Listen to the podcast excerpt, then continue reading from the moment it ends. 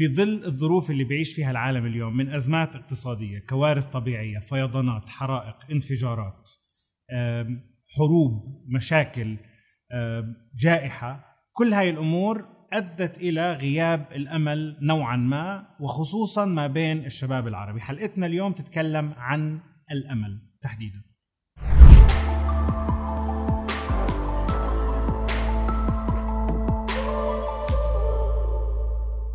حلقة اليوم كالعادة مقسمة إلى 3 أقسام. القسم الأول رح نحكي فيها شو يعني أمل، القسم الثاني رح نحكي عن المؤثرات اللي ترفع مستوى الأمل أو بتنزله، وبالقسم الثالث رح نحكي عن الدور اللي أنت بتلعبه في زراعة الأمل بنفسك وفي محيطك. القسم الأول، شو هو الأمل؟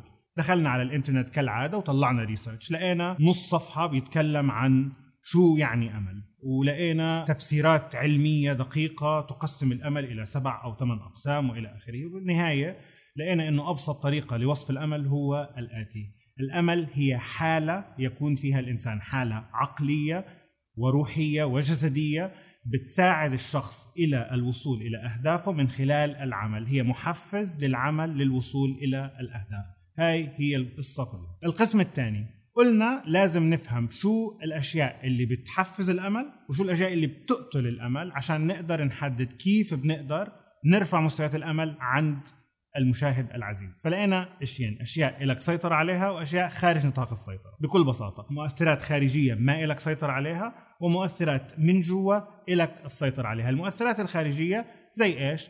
كوارث طبيعية، حروب، انفجارات، فيضانات، حصار وإلى آخره. أي شيء من برا بيأثر على عوامل الأمل. لما دخلنا بمرحلة البحث بدنا نشوف أمثلة، لأنه الأمثلة هي أفضل طريقة لتوضيح الفكرة، فرحنا ندور على أمثلة. لقينا أنه في أحسن دول العالم وأكثر دول العالم راحة واستجمام وبنية تحتية رائعة ونظام تعليم ممتاز ونظام صحي ممتاز، لقينا أنه كمان في أشخاص يفتقروا إلى الأمل. هناك بيوصلوا حتى مراحل الانتحار من افتقارهم إلى أي نوع من أنواع الأمل. لقينا بأصعب المدن حول العالم، أصعب الظروف اللي ممكن تتخيلها حول العالم، ناس مصدر للأمل. وهون بيجي المقولة اللي بتقول إنه الأمل يولد من رحم المعاناة. بعد انفجار شال مدينة بأكملها أو نصف مدينة بأكملها عن وجه الأرض، الخيار كان عند بعض الأشخاص إنهم يحزنوا، إنهم ينصعقوا، إنهم يفقدوا الأمل، يبكوا، يستسلموا للظروف القاهرة اللي تعرضوا لها. ولكن بنفس الوقت ظهر بعض الأشخاص اللي أخذوا المبادرة من نفسهم بأنه يحمل مقشة، ينزل يجمع شباب، يلموا إزاز مكسر من الأرض، يجمعوا ويحولوه إلى مصانع لإعادة التدوير لإعادة البناء. هذا هو تجسيد الأمل بشخص وبتصرف، هذا هو الأمل.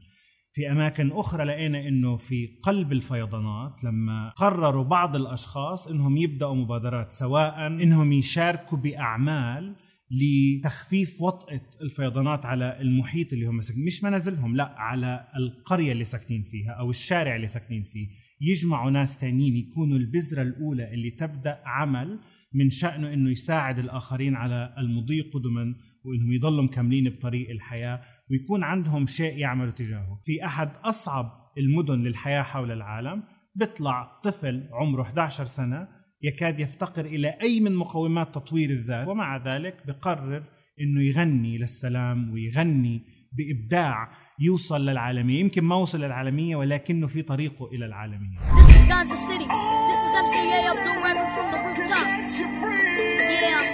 لما لقينا كل هاي المواضيع طلعنا على الموضوع بشكل آخر. قلنا طيب في أمور ما إلك سيطرة عليها، هي تحصل من حولك، وفي الأماكن هاي اللي يكاد المؤثرات الخارجية تؤكد غياب الأمل بيظهروا شخصيات معينة بتكون دافع ومحرك للأمل. فبالتالي قلنا المقومات الخارجية أو المحيط الخارجي اللي أنت عايش فيه إما أنه بيساعد أو بيضعف من قدرتك على خلق الأمل، ولكن الحقيقة أو الشيء الوحيد اللي إحنا متأكدين منه 100% أنه دوافع الأمل كلها جواتك، أنت صاحب القرار بأنك يكون عندك أمل أو لا. الآن بما أنه عرفنا أنه المكان اللي أنت فيه مش معناتها أنه مكان يمر بظروف سيئة أو قاسية معناها ما في أمل، قرار يعود لإلك أنت، ومش معناها أنك عايش بمكان يبعث على الأمل والإيجابية معناها أنت صاحب أمل، لا، الشيء يبدو أنه ما له علاقة بالمحيط الخارجي، لأنه هون لقينا حالات فاقدة للأمل تماما، ولقينا حالات كلها أمل وتبعث على الأمل، وهون كمان في المكان الإيجابي لقينا حالات فاقدة للأمل تماما وحالات تبعث على الأمل. الفرق بينهم هو الشخص، هو قراره إيش.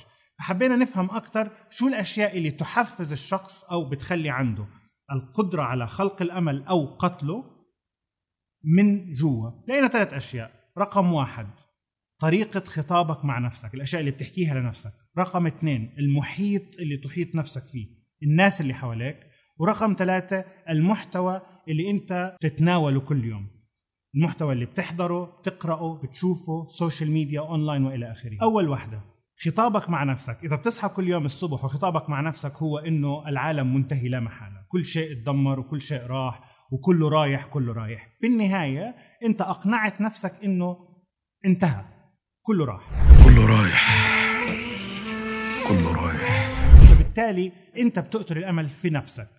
القسم الثاني المحيط اللي حواليك، لو أنت شخص عندك شمعة، بصيص أمل، نور في آخر المسار، ومحاط بناس همهم الأول والأخير إنهم ينفخوا على الشمعة اللي مضوية بحياتك، هاي اللي هو الأمل اللي موجود في حياتك، هذا كل هدفهم ومحاط فيهم بشكل دائم، أنت ماشي معهم، وكل اللي بتسمعه منهم هو سلبية وفشل وموت ونهاية ودمار وإلى آخره. كم من الوقت ممكن تصمد في هذا المحيط؟ الإجابة بكل بساطة مش كتير. قد ما كان عندك طاقة وقوة ذهنية وعقلية إنك تكمل، بالنهاية رح تستسلم.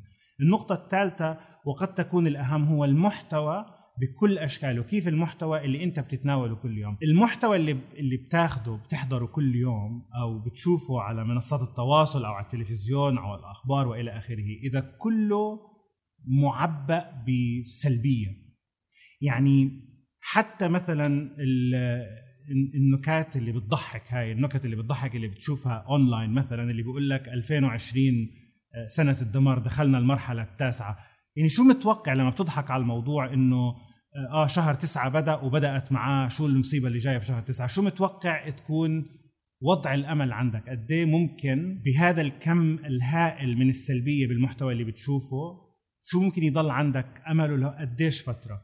فبكل بساطة بس عشان نعيدها، حوارك مع نفسك لازم يكون إيجابي، الناس اللي أنت محاط فيهم لازم يكونوا إيجابيين، والمحتوى اللي بتحضره بقدر الإمكان حاول تبعد عن المحتوى السلبي اللي يبعث على اليأس من كل شيء. القسم الثالث هو بيتكلم عن زراعة الأمل عند الآخرين، مش بس عندك، من المهم جدا أنه يكون كل فرد في المجتمع فاعل بزراعة الأمل عند نفسه وعند محيطه. زراعة الأمل عند المحيط مش معناها أنه أبدأ بمبادرات أو أعمل مشاريع لدعم الشباب أبدا، هي مرات بتكون كلمة، نظرة، ابتسامة، تشجيع، ولو بطبطبة على قولة حسين الجسمي، يعني بأي من هاي الأمور البسيطة ممكن الإنسان، لأنه الأمل هو شيء ينمو ويخبو، يعني بزيد وبينقص، مش بالضرورة أنه شخص إيجابي هو دائما إيجابي، ممكن تمر في ظروف خارجية، سواء فقد عمله،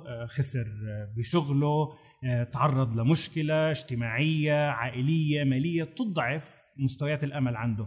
كلمة بسيطة منك لمحيطك ممكن تعني الكثير، ممكن تأثر كتير كتير في مستويات الأمل عند هذا الشخص. في مثال هون لازم نذكره، في طبيب الغلابة الله يرحمه اللي بمصر، اللي فتح عيادة في مكان جدا، في حي شعبي بسيط جدا، كان في طفل قرر انه ينهي حياته، يحرق نفسه بكل بساطة، عشان ثمن الأدوية اللي كان بيحتاج عشان يعيش كان يمنع إخوته من الأكل، فقرر يحرق نفسه علشان إخوته ياكله، أسرته تقدر تاكل.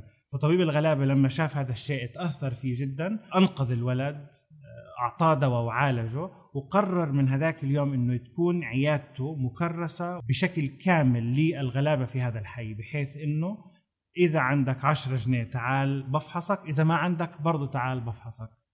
فكرة طبيب الغلابة بتظهر قديش أهمية زراعة الأمل عند الناس، لأنه الله يرحمه توفى مما يقارب 1 سنة تقريبا، ولكن هينا ما زلنا بنتكلم عنه، عن الأمل اللي زرعه وقتها ولليوم حتى بعد ما مات. في نقطة بس صغيرة بدنا نذكرها، هي فكرة إنه مثال، واحنا عم نبحث وجدنا مثال جدا حلو بيتكلم عن الامل. لما بتزرع بذره بالارض، بتحط بذره تحت الارض، عاده ما بتدفنها تحت الرمل قول هالقد، تحطها بتسقيها مي كل يوم وكلك امل انه بالنهايه رح تطلع شتله. امتى الامل هذا يتحقق؟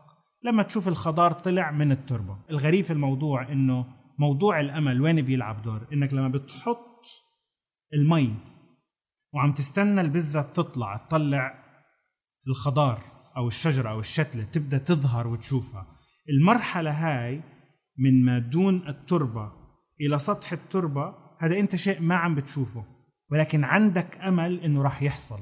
لما الخضار يصير طلع كل هالمسافه ووصل لهون ولكن لسه مش مبين، لما تدير وجهك وتمشي النتائج اللي عم تنتظرها لو ما تحققت باللحظه هديك ما توقف، استمر، لأنه غالباً ما بيكون الخضار هون وصل خلص، يعني لحظاته بيظهر، بتقوم تتركه وبتمشي، وأول ما تدير وجهك بيظهر.